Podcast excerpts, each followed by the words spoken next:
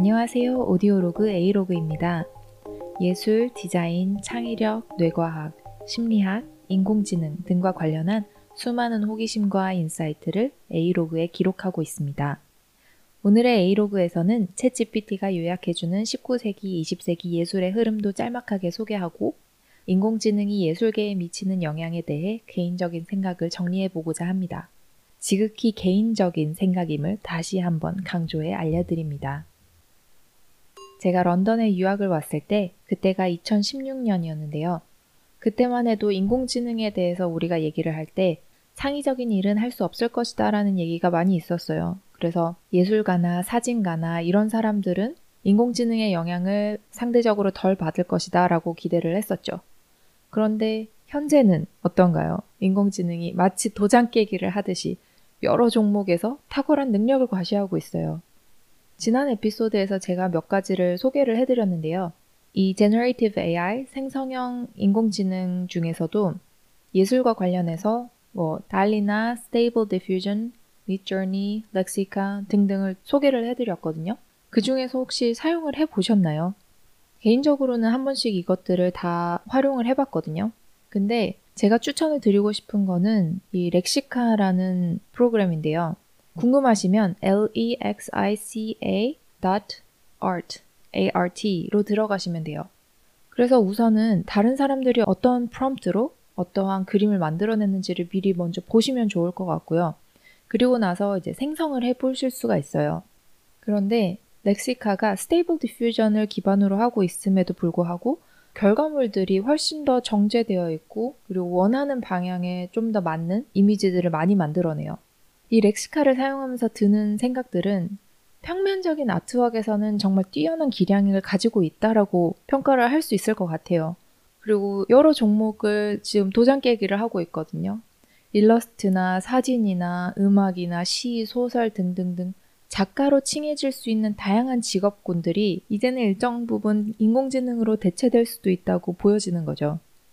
이러한 상황이 사실은 카메라가 보급되던 때랑 종종 비교되고 있거든요. 이거를 챗GPT와 조금 대화를 나누어 보았습니다. 안녕 챗GPT? 혹시 카메라가 언제 발명되었고 대중에게 소개되었는지 알아? 카메라는 19세기 초에 발명이 되었어. 실용적인 사진 기법으로 대중에게 알려진 건 다게레오타입으로 1839년에 소개되었지. 사진가들은 언제 본격적으로 활동하기 시작했어? 사진가들은 19세기 말에서 20세기 초에 사진이 하나의 예술 장르로 널리 인식되면서 명성을 얻기 시작했어. 유니크한 관점과 스타일을 통해 사진가들의 이름이 알려질 수 있었지. 초기 유명한 사진가들로는 줄리아 마가렛 카메론, 루이스 캐롤, 그리고 알프레드 슈티글리츠 등이 있지. 사진이 발명되기 전후로 예술에는 어떤 학파가 있었어? 사진이 그 학파들에게 어떤 영향을 줬을까? 카메라의 발명 이전에는 유럽을 비롯한 여러 곳에서 다양한 예술 운동이 일어났어.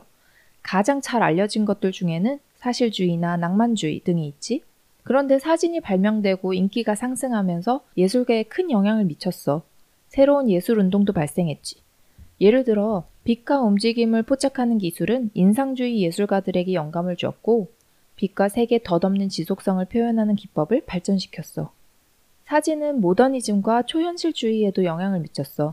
이 예술가들은 사진적 요소들을 작품에 반영하고자 노력했지. 난 사진이 당대 예술가들에게 위협으로 다가오기도 했다고 들었는데 그런 부분은? 사진술이 처음 소개됐을 때 많은 예술가들은 그들의 직업을 위협하는 도구로 생각했지. 사진이 발전하면서 정확하고 디테일한 이미지가 쉽고 빠르게 만들어졌으니까. 그전에는 손으로 그려야 사실적인 묘사가 가능했는데 말이야. 그래서 어떤 사람들은 전통적인 기술이 뛰어난 예술가들이 쓸모없어질 거라고 믿었어. 사진술은 처음에 예술이라기보다 기술로 여겨졌는데 그래서 예술가들의 입지가 위협받는다고 생각할 수밖에 없었지. 그런데 사진이 계속 진화하고 성숙하면서 다양한 예술가들은 이것을 하나의 미디어로 받아들이고 그들의 작업과 결합하기 시작했어. 사진이 새롭고 유니크한 표현을 가능하게 한다는 걸 알아챈 거지. 사진의 요소를 혼합하는 실험도 많이 하고.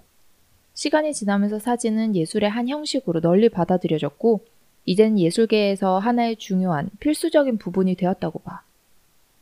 인공지능이 부상하는 것이 사진술의 등장과 비슷한 점이 있다고 봐?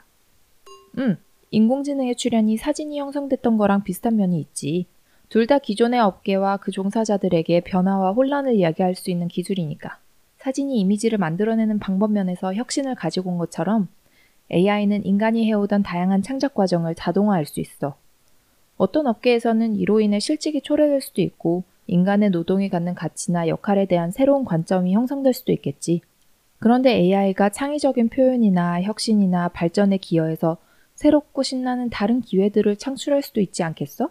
사진이 결국 예술계에 널리 수용된 것처럼 인공지능도 예술가나 디자이너, 다른 창의적인 직업군의 사람들에게 아주 귀중한 자산이 될 수도 있을 거야. 인공지능이 사회와 노동력에 미치는 영향은 이것이 어떻게 개발되고 규제되고 융합되는지에 따라 달라질 거야. 정치가들이나 기술자들, 그리고 사회 전체가 AI의 잠재적인 영향력에 대해 숙고하고 책임감 있고 윤리적으로 사용할 수 있도록 환경을 조성해야 할 거야. 그렇죠. 챗GPT가 얘기한 것처럼 고전 미술에서는 눈에 보이는 것을 가장 사실적으로 그려내는 것이 목표가 됐었어요. 그런데 카메라가 인간이 가지고 있던 기술력을 대신하기 시작한 거죠. 그랬을 때 사람들은 이거에 대한 공포를 느꼈고, 그리고 고전 미술에서 현대 미술로 발전을 이끌어냈어요. 그랬을 때 우리는 아름다움이란 무엇인가를 좀 더 다르게 생각을 해볼 수 있었죠. 그때 추상주의, 인상주의, 입체파, 미래주의, 큐비즘이나 임프레셔니즘 이런 거 많이 들어보셨죠? 이러한 학파들이 이제 부상을 하기 시작한 거예요. 이 사람들에게는 내가 보는 것을 그대로 그리는 것이 아니라 내가 생각하는 것, 그리고 내가 어떤 식으로 바라보는지 그거에 대한 해석과 그 표현을 더 중시하는 그런 풍토가 생겨난 거죠. 이때 중요한 거는 뭐였을까요? 지금까지 이어져 오는 이러한 예술에서 우리가 중요하게 생각하는 건 무엇이었을까요? 이제 카메라가 등장을 하면서 우리가 카메라가 본질적으로 할 수 없는 것에 더 초점을 맞추기 시작했다고 생각을 하는데요. 그게 바로 오리지널리티였습니다.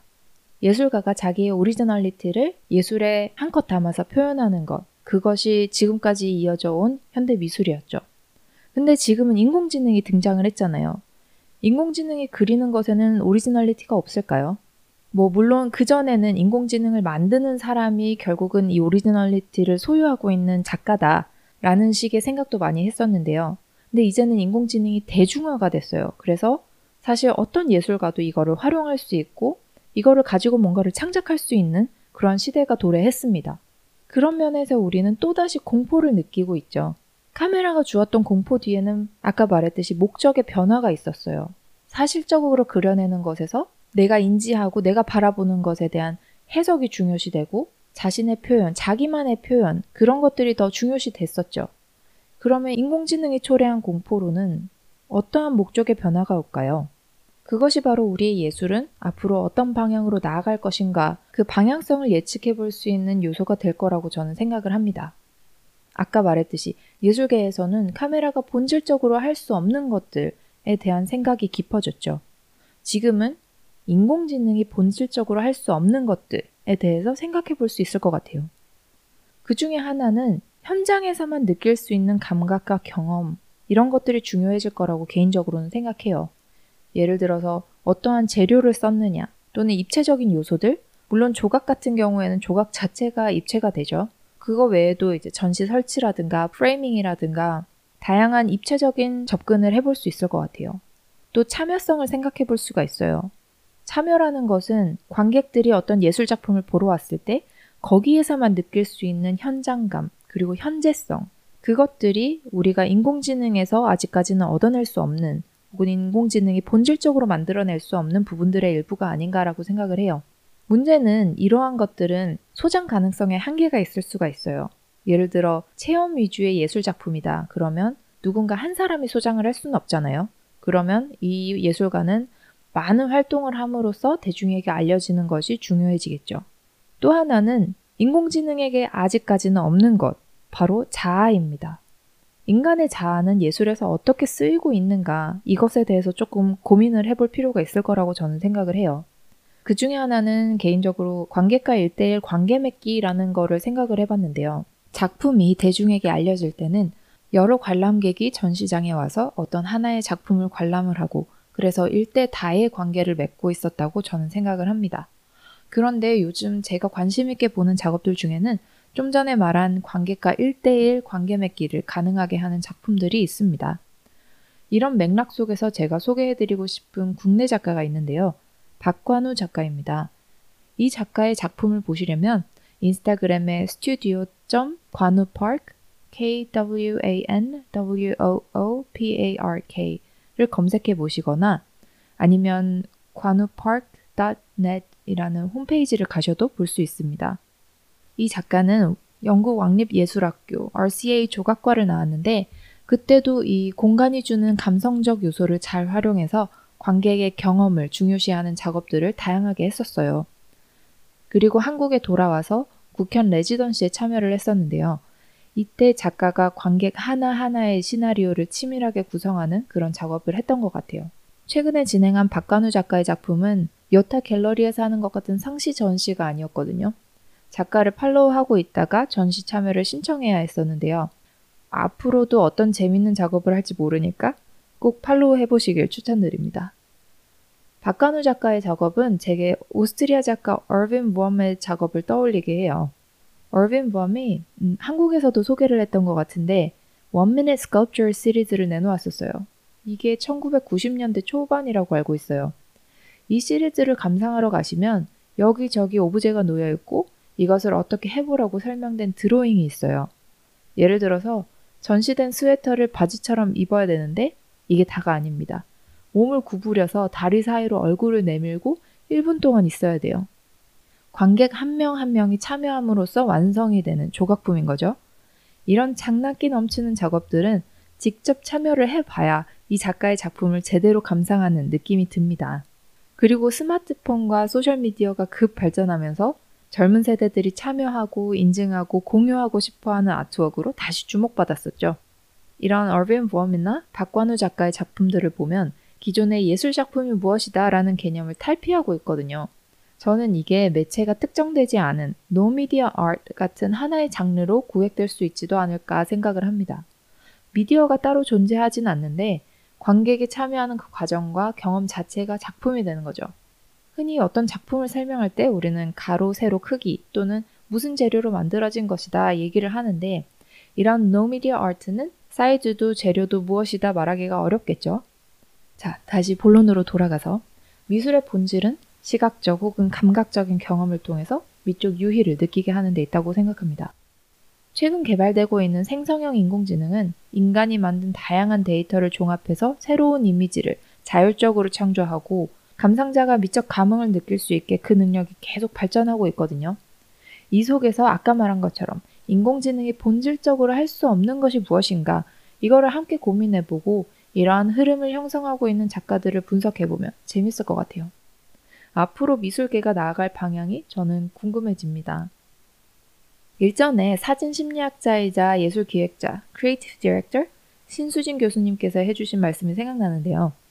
팍팍하고 무거운 세상을 살아가는 우리한테 예술이 가진 가벼움이 주는 쾌락이 있다고 하셨거든요.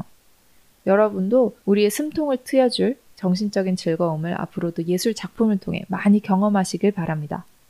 참고로 신수진 교수님은 복합문화공간 MAF, MAF에서 좋은 전시들도 기획하고 계시고요. 신수진 TV라는 유튜브 채널에서 사진작가, 예술작가들의 인터뷰도 종종 보여주고 계세요. 마지막으로 오늘 에피소드에 어울리는 책을 하나 간단하게 언급해보려고 합니다. 리차드 왓슨의 인공지능 시대가 두려운 사람들에게인데요. 책 리뷰를 전부 다 하지는 못할 것 같고요. 아직 읽고 있어요.